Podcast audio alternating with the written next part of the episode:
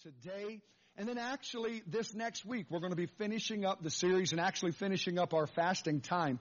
Um, but we're in week number five and we've told you each and every week that we were called into the kingdom of God by His love. Everybody say by His love. And we were called to be builders of that kingdom by that same love and through that same love. So that the same love that called us into the kingdom is the same love that works within us in order for us to work in or to build the kingdom. Now the Bible says it this way in Ephesians, the second chapter. If you have your Bible there, I'm going to read it out of God's Word translation. Read it out of whichever version that you have available there. But it says, you are no longer foreigners and citizens or outsiders, but citizens together with God's people and members of God's family. You are built on the foundation of the apostles and the prophets. Christ Jesus himself is cornerstone. In him, everybody say in him, are all the parts of the building fit together and grow into an holy temple in the Lord. And then through him, everybody say through him. You also, and here's where I want you to take very special notice, also are being built in the Spirit together with others into a place where God lives. So what's happening in His love?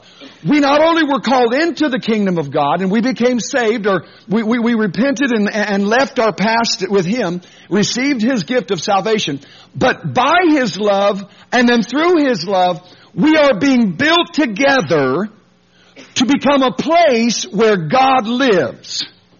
Now that's important. You say, you say, why is that important, Pastor? Because this is what the church or the family of God is. It's the place that God in us and through us lives and moves wherever we are.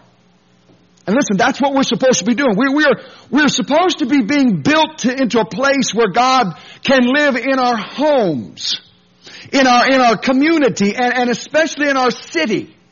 This is what God is trying to do when He brings us together, is to build us into a place where we can become the place He lives. Now, what I'm going to tell you is, is a very simple thing. How many of you understand that your home needs God to live there? How many of you know that your community needs God to live there? How about your city? Our city needs Jesus Christ to live desperately in this place. Now last week Pastor Dave talked about the kingdom builder Ezra and if, if, if you weren't here, I'm just going to encourage you to go online and you can catch that. They, they put it on the podcast and you can kind of catch up with it. But he so eloquently brought forth the kingdom builder Ezra. And today we want to continue with another kingdom builder by the name, a man by the name of Nehemiah. Now, Nehemiah, if you have your Bible, you can, you can take it, you can go to Nehemiah the second chapter because we're going to go there in just a few moments. That actually is a book in the Bible. It's in the Old Testament. Some of you, some of you going, I never heard of that guy. Well, this is great because you're learning. Everybody say, I'm learning. Turn to the person next to you and say, I'm not sure about you, but I'm learning today. So let me, let me give you a little bit while you're turning. Let me give you a little bit of history on Nehemiah. Just a, a brief insight or a brief picture into his life. Nehemiah was, was a Jew that was living in Persia. And he was there because his family was part of the exile or the Jews that had been taken slaves and captive several years and uh, several uh, decades of, ahead of that. And so he grows up as an exile and a slave in Persia. Now what you have to understand is most of the exiled Jews, most of those people were living as slaves. Say slaves. That's what their occupation would become because they had been overthrown and now they're living as slaves. Most all of the Jews were living as slaves and they were looked down or I should say they were looked down upon in almost every aspect of life. Almost, uh, whether it was just they, they were thought to be racially inferior or or uh, morally inferior or whatever. They were looked down. Everybody say they were looked down on. But Nehemiah, this man who was raised as a slave, this man who was raised as an exile, had risen over time to a very important position as a trusted advisor to King Artaxerxes, who was the Persian king. Now you have to say, well, what, what was, what did he do? Well, he was, in those days they had what would be called a cupbearer. And what that was, the cupbearer was responsible not only to give advice to the king, but he also was responsible to have somebody that would taste and, and, and try all of his food and his drinks before he ever imbibed any of them so that if someone was trying to kill him, wouldn't you hate to have been on Nehemiah's staff? Come on. You're on Nehemiah's staff. You're the front line that gets to taste the poison just in case. Come on, I don't know if there was a whole lot of people that were signing up to be on Nehemiah's team. But anyway, this is what Nehemiah was. He was a cupbearer, but he was a trusted advisor to King Artaxerxes. And I, I, want to, I want to just push that to you for a second because I want you to understand, I believe the Holy Spirit wants you to understand that or someone to hear that today. It doesn't matter who you are or what other people think about you or where you are. And even if you think you are insignificant and living in obscurity, God can raise you up and anoint you for greatness and purpose in His kingdom. He took a man that was living in slavery and put him to one of the highest positions that had the king's ear. Listen, I'm trying to tell somebody, it doesn't matter where you've been. It doesn't matter where you are right now. If God has a plan for your life, it doesn't matter how many demons of hell oppose you, you can and will rise up. Someone say, I'll accept that in Jesus' name. See, Nehemiah had heard from fellow, fellow Jerusalemites or Jewish people that the walls of Jerusalem had been broken down. And the Bible says in Nehemiah, the first chapter, you don't have to turn there, but the Bible says in Nehemiah 1 that when Nehemiah got this word, he broke down and he wept. So he asked the king, I mean, he, he's talking about his homeland. You know, he hasn't been there forever, it seems like, but he asked his king, he said, listen, the, the king saw him and said, Nehemiah, why are you, why are you so uh, depressed? Why are you so downtrodden? Why are you, why, why is your countenance so off today? And, and Nehemiah told him, he said, well, the place that I was raised, my, my heritage, my family, my, you know, all that I had as a, as a, as a legacy uh, that, that I came from, and all that I'm trying to produce, the place Jerusalem, that we consider holy, he said, the walls have been broken down because of opposing people and because of wars and enemies that have been coming in. And so, so what he did was very bold. He said, listen, king, would you let me go for a short time and help rebuild the walls of my hometown, Jerusalem? Now you gotta remember, here is a guy who has risen from slavery. Here's a guy whose family is in exile, and he's asking the king for a favor if he'll give him some time off. Listen, some of you don't even have too much courage to go ask your boss for a couple days off. And our, uh, Nehemiah is asking his boss, he's asking the king who has all ability to do whatever he wants to do, he says, listen, can I have some time off? Because I want to go to my homeland. I want to work on the walls of the city of Jerusalem and rebuild them. And, and this is what happened. The king not only said, yes, you can have the time, but the king went ahead and said, listen, what do you need to get it done? I'll give you all the materials and all the money, all of the stuff you need to get it done too. Oh, come on, you, did, you didn't get that. You didn't get that because you gotta remember, Artaxerxes was not a Jew. He had no investment into this place called Jerusalem. He had an investment into his kingdom, into the place that he ruled. He wasn't a Jew, but what he did, you've got to understand, was that he financed the entire mission and call of Nehemiah. Listen to me, folks. He wasn't a believer in God. And yet he did a work for God. Come on, it reminds me of a scripture that says the wealth of the wicked. Come on somebody, it's laid up for the just. What? Listen, stop looking at your resources and what you can personally do. What you've got to understand is that God can take the people that you're even serving under to elevate you and put you over and to help you do whatever God called you to do. Listen, I've, I've given you a couple of different things that somebody in this house ought to say, thank you Jesus. Listen, you've got to understand God can take the people you have to serve under and make them the very ones who will bless you and support you in building the kingdom of God all around you. So, so when Nehemiah, he got to Jerusalem, he brought all the people of, of Jerusalem together and he said in Nehemiah the second chapter, and here's where I said that I was going, Nehemiah the second chapter in the 17th verse, He said, you see the distress that we are in. Now you got, you got to catch this. So he's talking to the people that are living there. now listen, how many of you know that you can live in something so long that after a while you just, you, you don't see it anymore? How many of you have ever, you know, how many of you have ever walked into another place and you saw something, you said, well, they need to fix that. But you yourself are living with all kinds of mess at home. Listen, it's a lot easier sometimes to be on the outside looking in and see the stuff that needs to be fixed. I got a few people know what I'm talking about. But sometimes we can become very comfortable with the mess. Listen, let's, let's just admit it for the neighbor that we're sitting close by. Say, they have gotten comfortable at times with their own mess. Oh, you're all so beautiful and so nice this morning. Nobody's going to admit that. I, I love it. You, you just, you're loving this morning. That's what it is. I understand. But watch Nehemiah again. He says in the second chapter, you see the distress that we are in. How Jerusalem lies waste and its gates are burned with fire. Come and let us build the walls of Jerusalem. Now watch this. That we may no longer be a reproach. Now that word's really, really pretty important, that word reproach, because what it means in the Hebrew, it means to be disgraced or stripped in surrender. I'm going to say that again.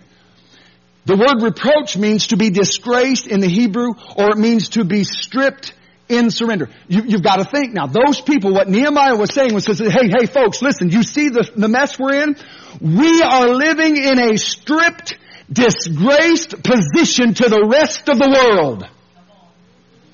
And this isn't the way that God created His chosen people to live. Anybody in this house this morning? Can I, get, listen, and this is an important kingdom truth that you've got to understand. This is a kingdom building truth. If we're going to build the kingdom of God, listen to me, there needs to be an attitude of no more surrender. What do you mean, Pastor? What I'm telling you is that the enemy, the enemy of our soul, the enemy of our life, the enemy of our eternity has been working hard to back the kingdom of God and the church into a, into a corner of surrender and being stripped of their ability and power into a corner of reproach. Listen, he's used oppression, he's used evil people, and here in America, he's even used our desire to be unoffensive against us. Listen, I, I know, listen, listen, don't, don't get me wrong. We're going, we're going to get someplace today, but you just stay with me. None of us wants to be offensive. I don't want to offend people. Now I do it. Not because I'm really trying to, but there are times that we, you know, that I do. None of us wants to sound or, or look bigoted or, or unkind to anyone. Amen?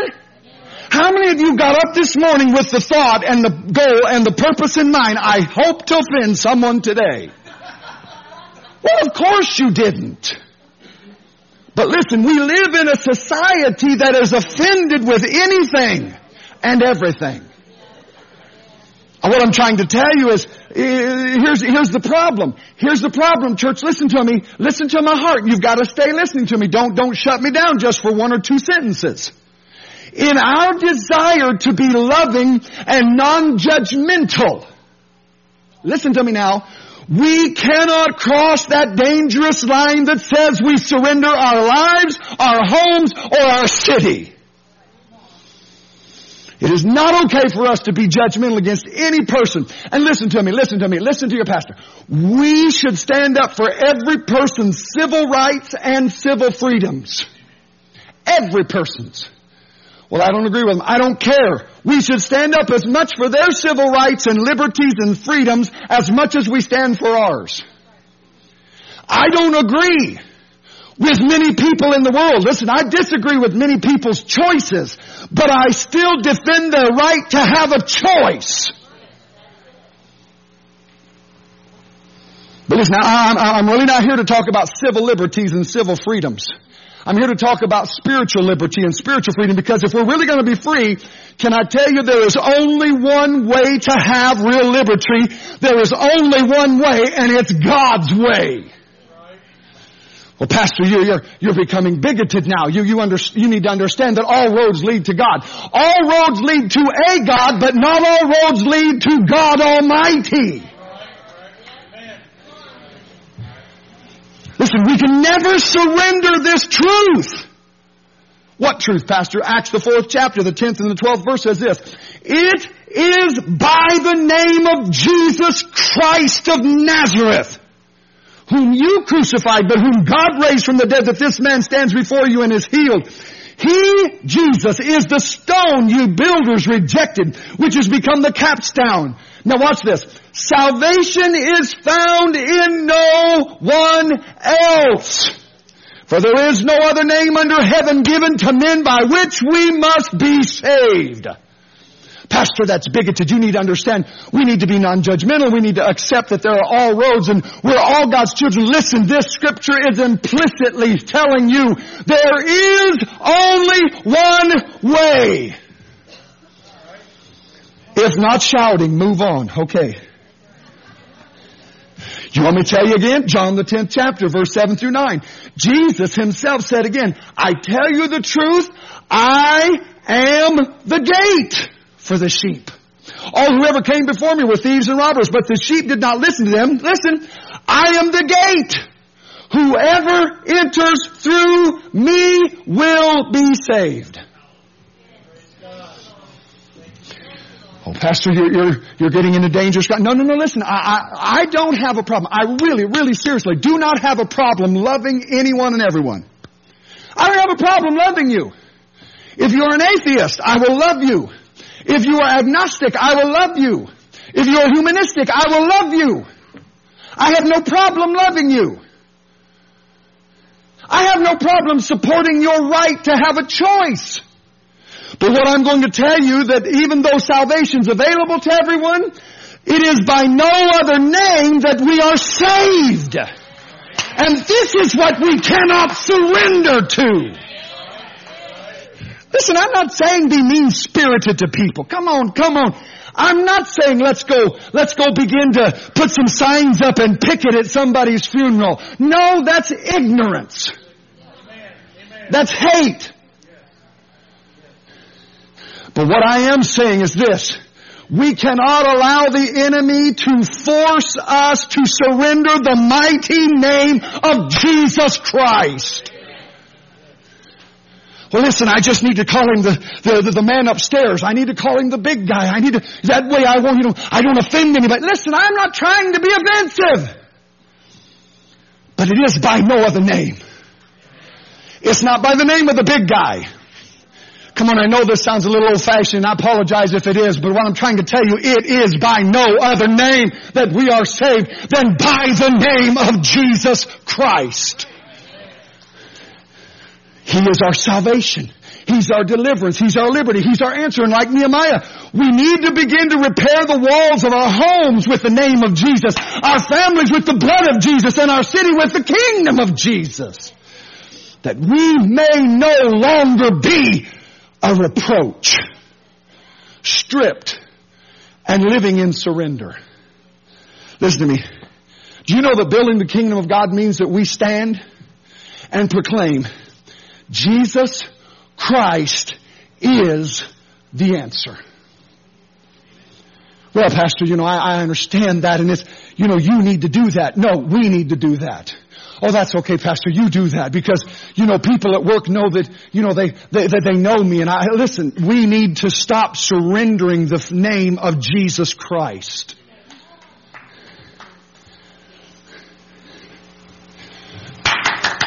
You get them, preacher. Thank you, I will.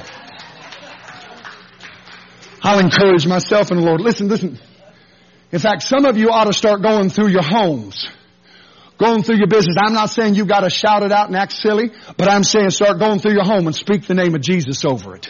Start going through the business where you work and start speaking the name of Jesus over. When you driving through this city, start speaking the name of Jesus Christ in this city again. There is no other name by which we must be saved.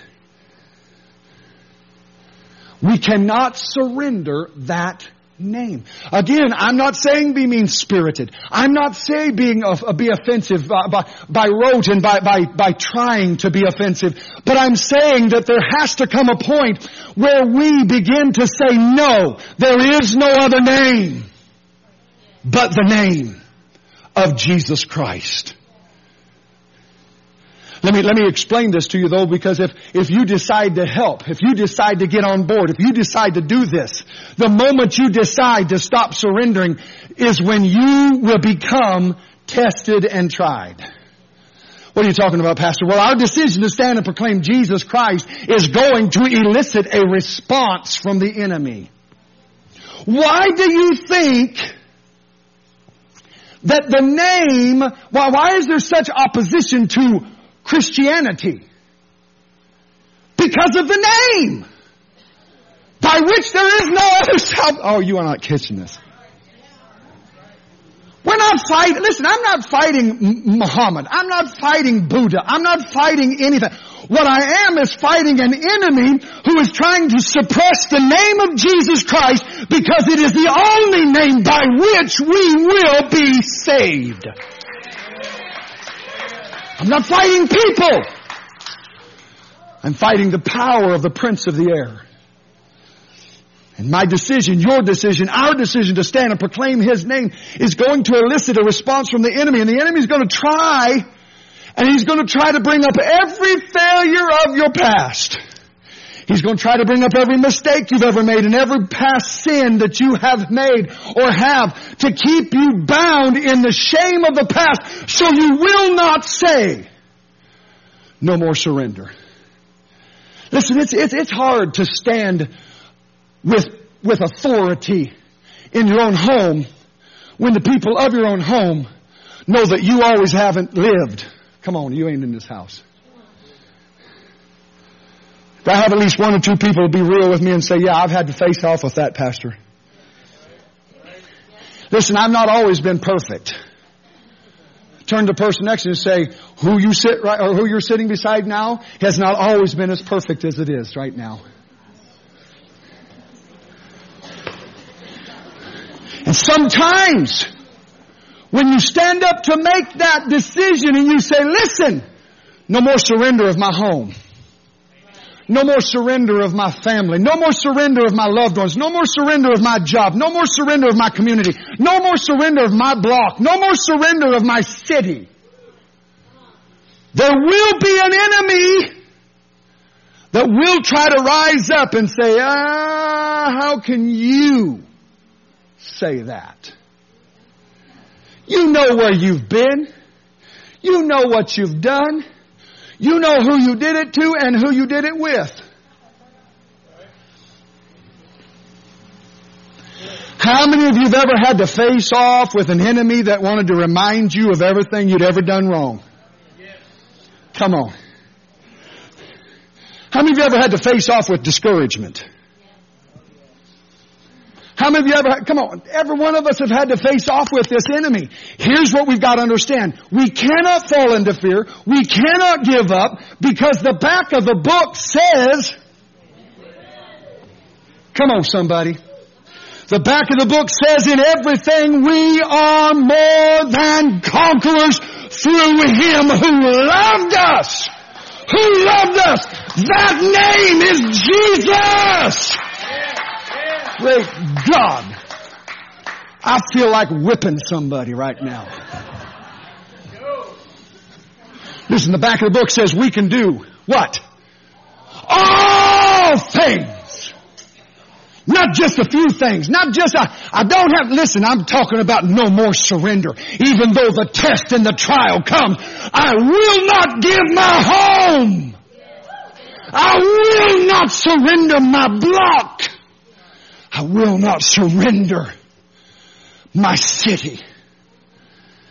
This was Nehemiah, the second chapter. In verse 18 it goes on it says, Then I told them of the hand of my God which was good upon me, as also the king's words that he had spoken unto me, and they said, Let us rise up and build. So they strengthened their hands for this good work. Everybody say but.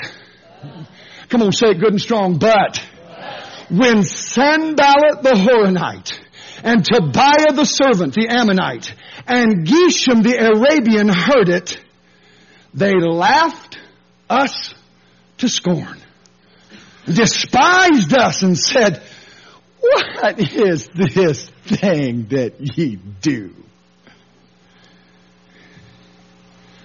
Listen. How many of you have ever started to step out for Jesus and someone started laughing at it? What are you trying to do? are you kidding? Are you for real? I know you. Now, I think, I think it's interesting. Let me just take a second because I think it's interesting where the attacks came from. Can I show you this? Because there was, first off, there was the guy by the name of Sanballat. He's the governor of, the, of Samaria and he's a practicing Jew. Everybody say he's a practicing Jew. What does that mean, Pastor? He's supposed to be in the faith. He's part of the church. He's, tar- he's part of the church brethren and cisterns. You'll catch it on the way home. Listen, he's part. Everybody say he's part. He's a practicing Jew, but he desired political power over any desire for God. That's right, Pastor. Those politicians are all crooks. No, stop putting every one of them into a basket. Just like not every Christian is bad. Just like not every pastor is bad. Just like not everybody on your row. Just like not everybody that you look into the mirror.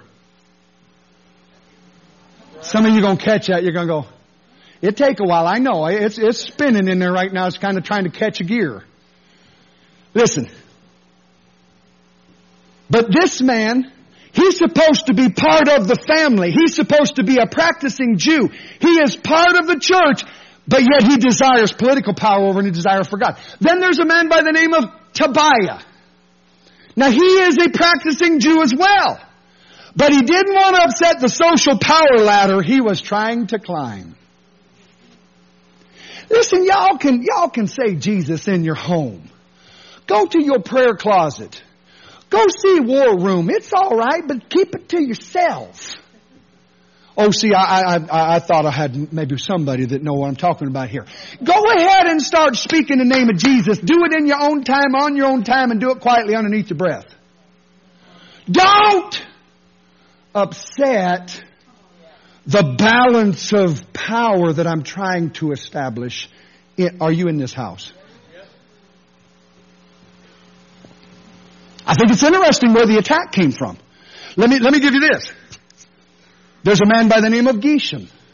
Now he's a foreign dignitary from Persia. He has no Jewish roots whatsoever. But he didn't want the people to upset his plans of power.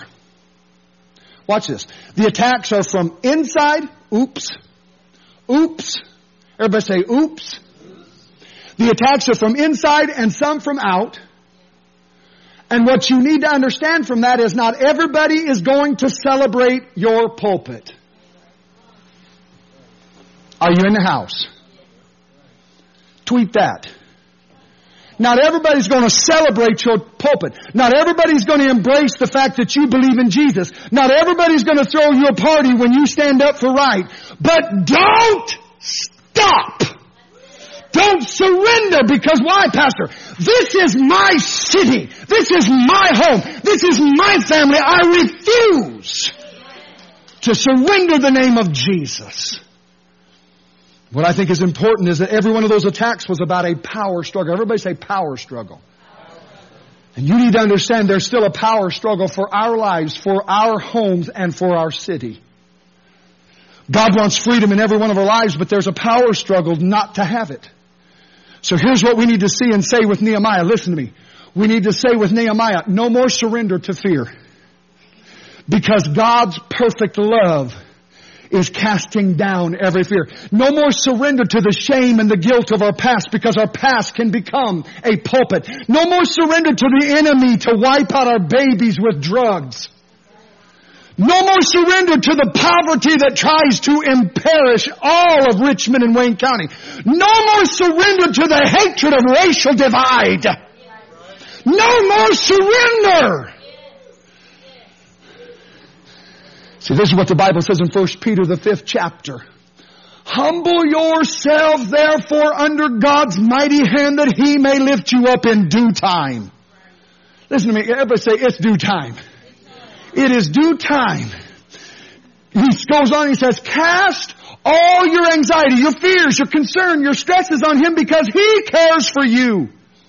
Be self-controlled and alert. Your enemy, the devil, prowls around like a roaring lion looking for someone to devour. But you resist him standing firm in faith because you know that your brothers throughout the world are undergoing the same kind of sufferings. The God of all grace who called you to his eternal glory in Christ, after you have suffered a little while, will himself restore and make you strong and firm and steadfast. I, I don't like that word suffered. But let me tell you what it means. It means to experience a sensation or to feel. How many of you have ever experienced some sensations and you have felt? Some of you are dead. Bless your heart. We need to have a prayer raising, dead raising service. How many of you have ever felt? Some of you are still dead in this house. Help them, Jesus. Listen, every one of us have had sensations and felt. We've had experiences and we've had feels. Come on. And sometimes our experiences and our feelings can make us want to back down and quit this thing.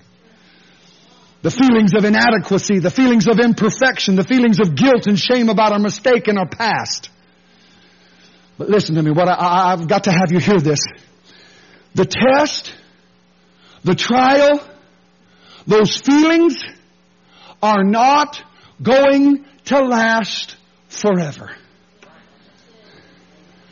Oh, somebody listen to me right now. That feeling is not going to last forever. Listen, I told you that some of you came into this week or you came into this day rejoicing because it's a new one. I did personally. I had some rough stuff going on this week.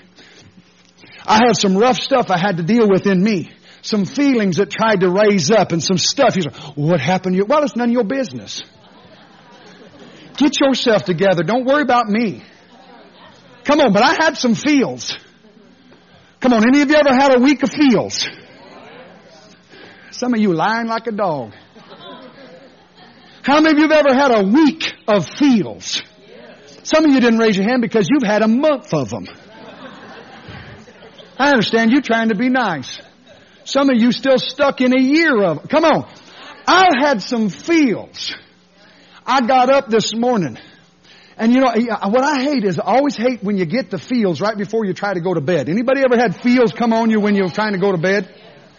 Cause then all through the night, my mind is trying to deal with my feels and my body's trying to deal with my sleep and my mind and my body are fighting against each other.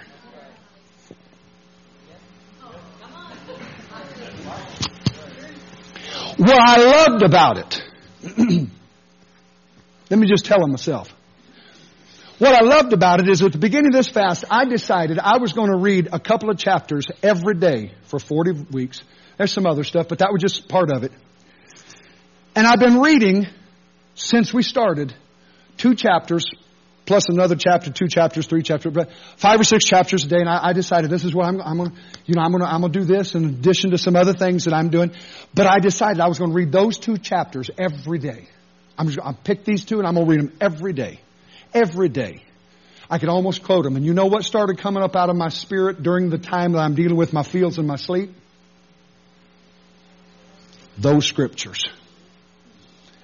My answer started coming from my spirit. And so my feels had to kind of back up because every time my feels would start coming up, my spirit would come up and it'd say, but remember the scripture that said such and such and such and such. And then my feels would, would back up for a couple minutes and I'd go to sleep and then my feels would come back and then my spirit would come back. I'm saying, but remember the scripture that says, come on. What I'm trying to tell you is every one of us has some feels. That's part of being alive. You're going to have some good weeks and you're going to have some that are not so good. I'm not going to call them bad because I hate to do that, but you're just going to have some. Everybody say, you're going to have some weeks. But listen to me, the test, the trial, those feels, that week is not going to last forever. And this is what God needs and God wants in this city of Richmond. He wants some people, some ordinary people who will keep walking through the fields to build His kingdom. Why would anybody take that kind of risk, Pastor? That's, that's just a little too much risk. I, you know, we, we've got to be careful now, Pastor, because that's just a little too much of ask of us. Let me, let me bring this down to you just real quick, because I've got to bring this to a close. I believe if you ask Nehemiah and those Jews, why would you take the risk? I believe they would have said, we're building something that's bigger than us. We're building for next generations. And here's most importantly that I believe today. We're building for eternity. We're building for eternity. I'm going to tell you again, we're building for eternity. I'm going to tell you one more time, we're building for eternity. Eternity. What I'm trying to tell someone, and I, I, pray that the Holy Spirit grips your mind. I pray He grips your life. I pray He grips your emotions. And if He has to, grip your bladder so you don't have to run. I pray He grips you and sticks you in your seat for a minute because I want you to hear me with the plainest of clarity. Don't ever forget there is an eternity that is coming. Don't forget that there is a heaven to gain and a hell you ought to try to stay out of. Stop forgetting that every man and woman and boy and girl is one day going to slip the bonds of this this personage, this humanity, and we will stand before the Almighty God. Don't forget there is an eternity. Why would you do this, Pastor? Why would you endure anything? Because there is an eternity that is coming. Listen to me. I want my family. I want my loved ones. I want the people around me to enter into an eternity of Jesus in His presence. That's why I say no more surrender. I've got family. I've got loved ones. I've got people I care about that are around me and I do not want to surrender them to an eternity in hell. That's why I build the kingdom. There is an eternity. How do we do it, Pastor? Well, let's go back to Nehemiah, the fourth chapter, and I, am coming to a close. Nehemiah, the fourth chapter, verse 1 through 2 says, But it came to pass that when Sanballat heard that we builded the wall, he was wroth and took great indignation. Devil gets mad. The devil will get mad. Listen to me, the devil will get mad. When you start speaking the name of Jesus over your home, the devil will get mad when the, you start speaking the name of Jesus over heroin use in Wayne County and Richmond, the devil will get mad. When you start speaking against the inequality and racial divide, the devil will get mad. And he mocked the Jews. You silly Christians. You backwards, non-inclusive, silly, old-fashioned, unlearned, Bible-thumping Christians.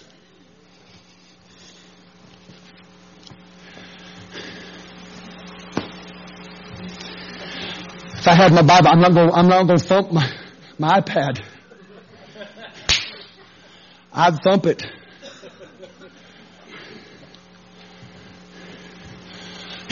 They mocked the Jews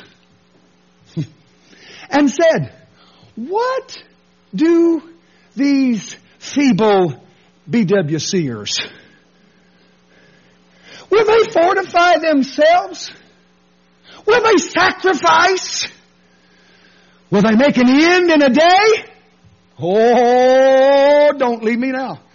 Will they revive the stones out of the heaps of the rubbish which are burned? What do we do, Pastor? Well, there's the answer. Listen, because the word stones does not just mean a rock. I love this. In the Greek and the Hebrew, let me just get you a side, side step. I, I, I promise I won't stay here long. But in the Greek and the Hebrew, there are always the possibility of secondary meanings.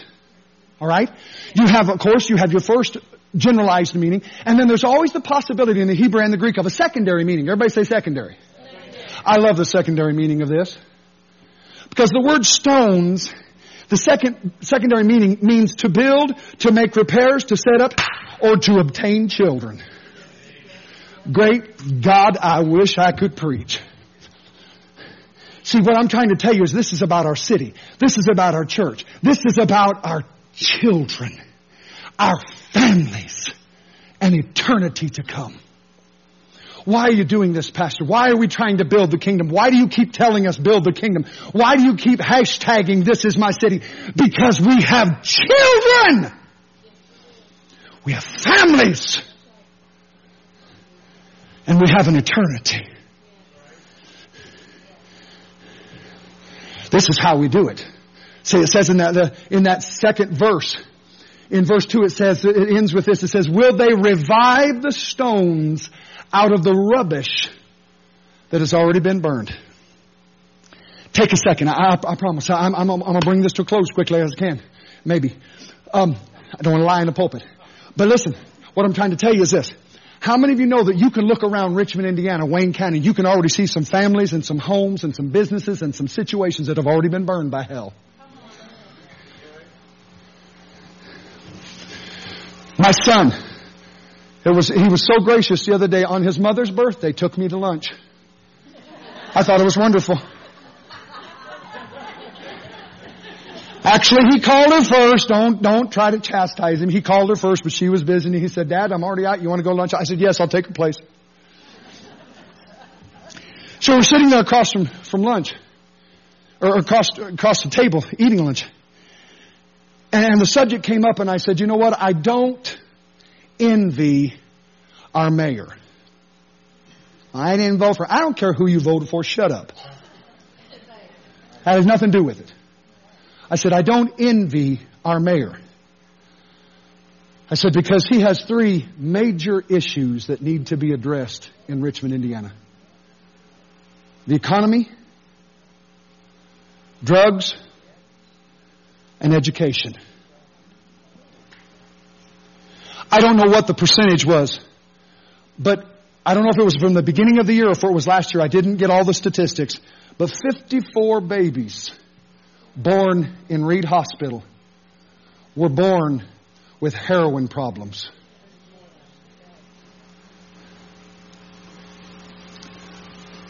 We are now ranked in the top seven in the state of Indiana for the dumbest cities in Indiana.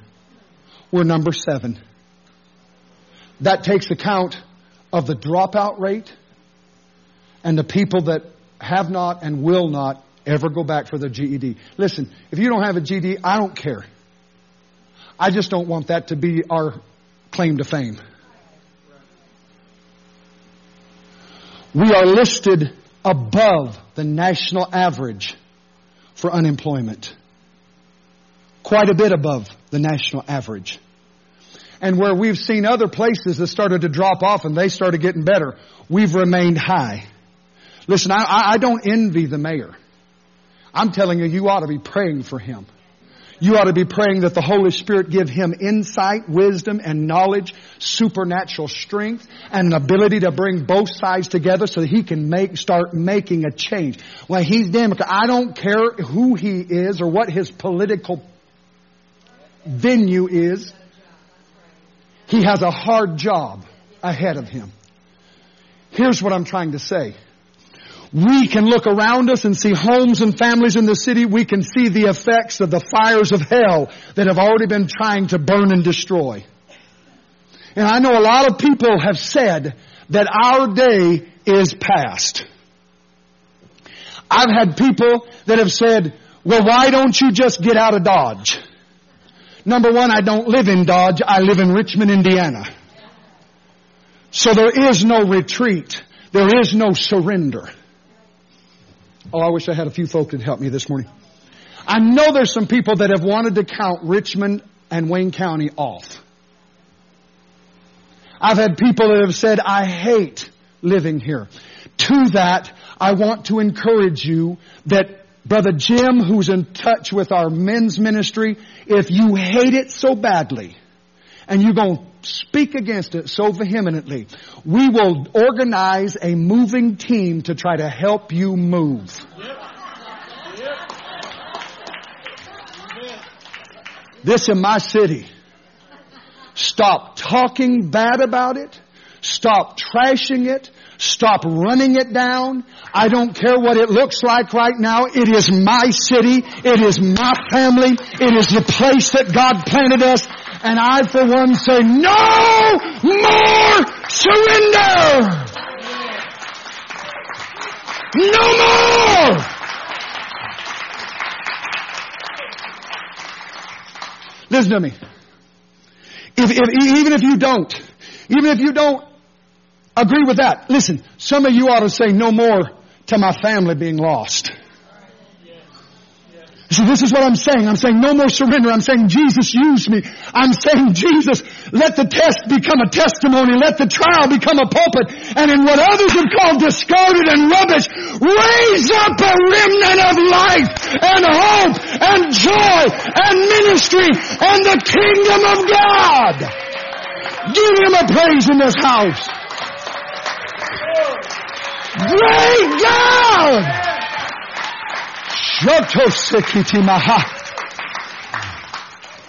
Listen, I said I was closing. I will after this.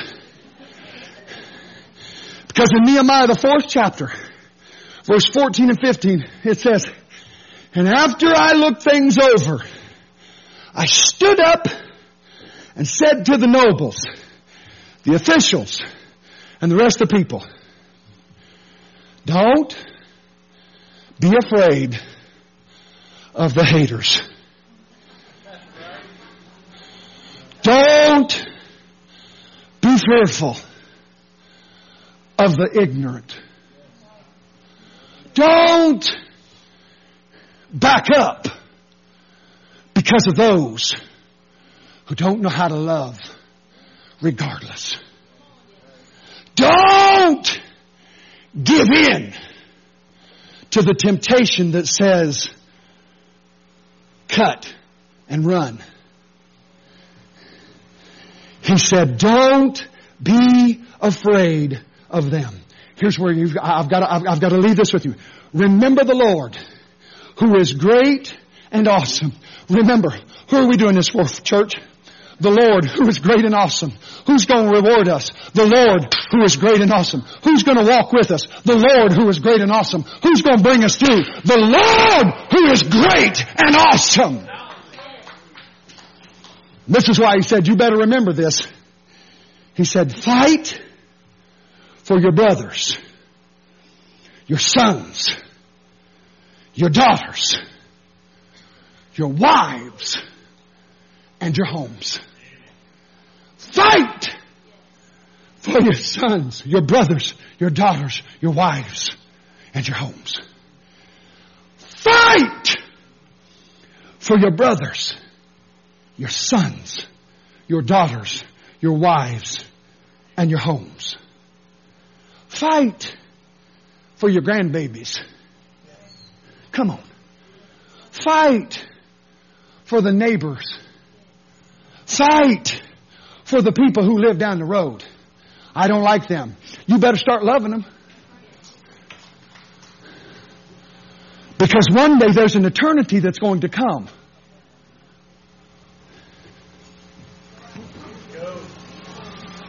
I refuse to stand before God. Instead of well done, he says, well,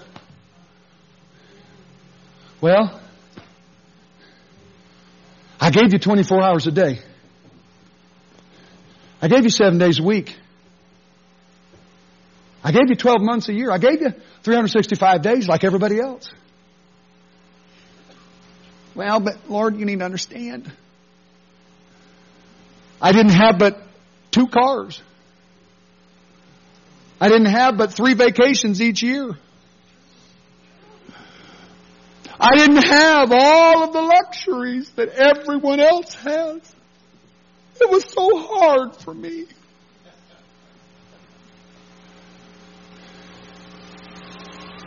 There's eternity. Fight for your brothers,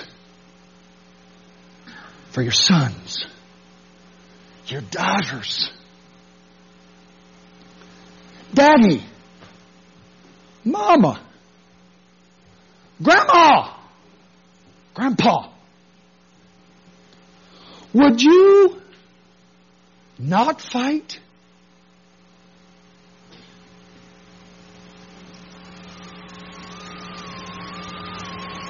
No more surrender. Listen. I remember, oh Jesus. I remember when I was younger. I was the youngest. Not the smallest, but the youngest of six. And, and in my family, we fought like cats and dogs. We fought. In fact, we had such a loving family that my father would just get tired of it and he'd say, listen, if you're all going to kill yourself, go to the barn and do it because you're just messing with my head right now. Get out of here. It wasn't that he told us not to kill each other. He said, just listen, if you're going to go do it, go out there because I can't hear you killing each other and screaming at each other out in the barn. So we go to the barn and we would fight. We would knock down, drag out, bite, claw, kick, anything we could. I remember getting so mad at my brother sometime that just, you know, you, when you just have that fits like a, like Sonic. you, you don't know who you're fighting or who you. T- I could have been punching the neighbor or the cow, but I was punching something. You ever had those times when you just are so mad you just you just going to hit, you, hit everything? Fight like cats and dogs, man. But you know what, Dave? I'd go to school. And I remember that my brothers, who just whipped me in the barn, came up to came up behind me when somebody was challenging. Come on.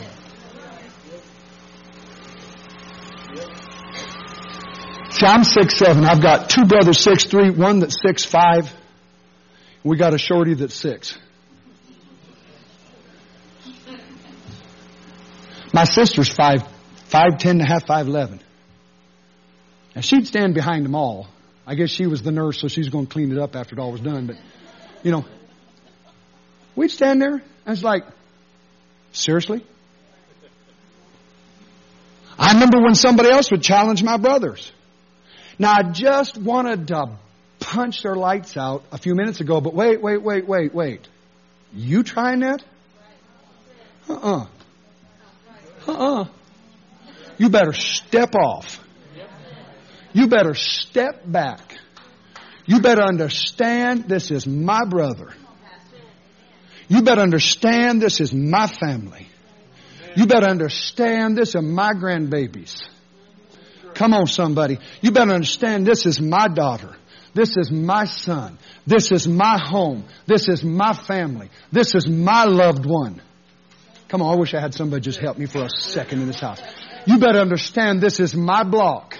You come on this block trying to sell your stuff. I'll tell you in the name of Jesus, I'll drive you out. In the name of Jesus, I'll pray every second until you get so inflicted with pain and suffering that you ain't gonna wanna be selling nothing on my block or my city. Well, you're, you're, you're advocating violence. Yes, in the spirit!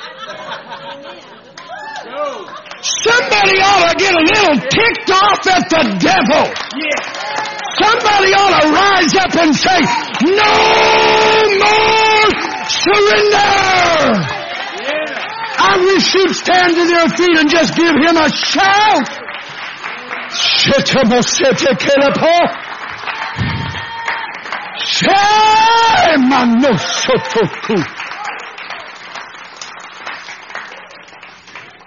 Listen, I said I was going to close. I am. I got you standing. How are we going to do this? All right? Let me give you two things. This is going to be so fast. This is going to be so quick.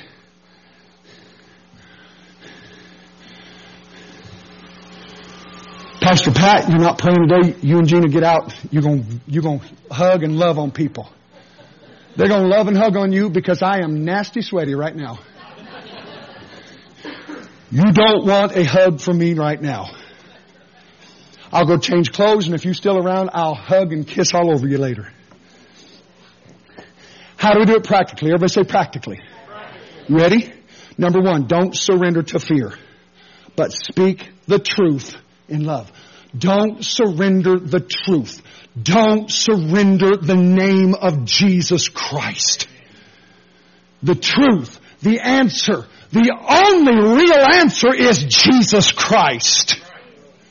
That's why we build the kingdom.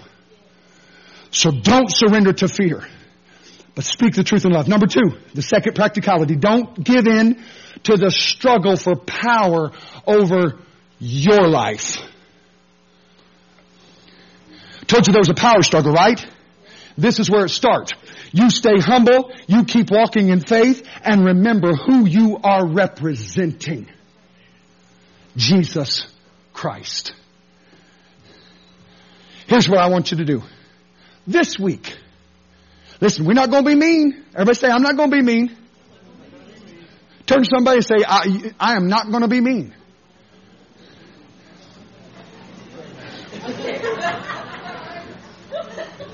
Now watch this. Watch this. Say, I'm not going to be mean to people. Did you catch that? Say it again. Say, I'm not going to be mean to people. But I am going to become a hater of the devil and all he does. As for me, my house, my home, my family, my loved ones, we will serve and build the kingdom of God. If you agree with that, would you just lift your hands and shout in this house? Come on, shout in this house! Come on, shout in this house!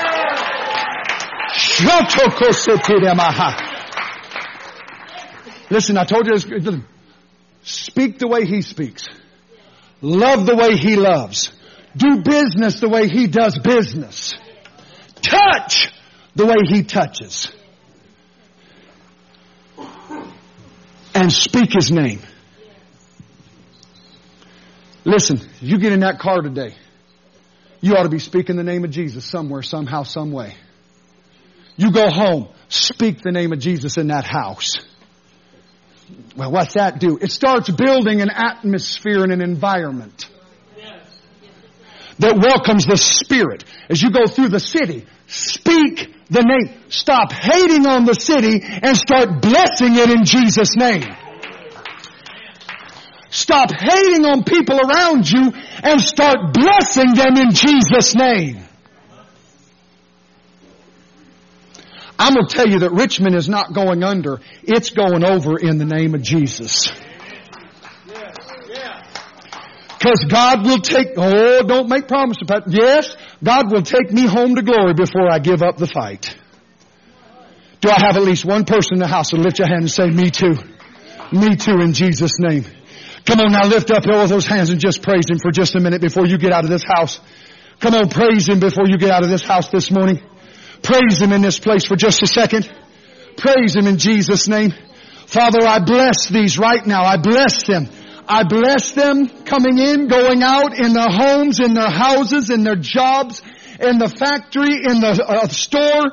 Lord, wherever they go this week, they're going to be so blessed that the blessing like a sponge and like a flow is just going to overflow out of their life in the name of Jesus Christ, we build the kingdom.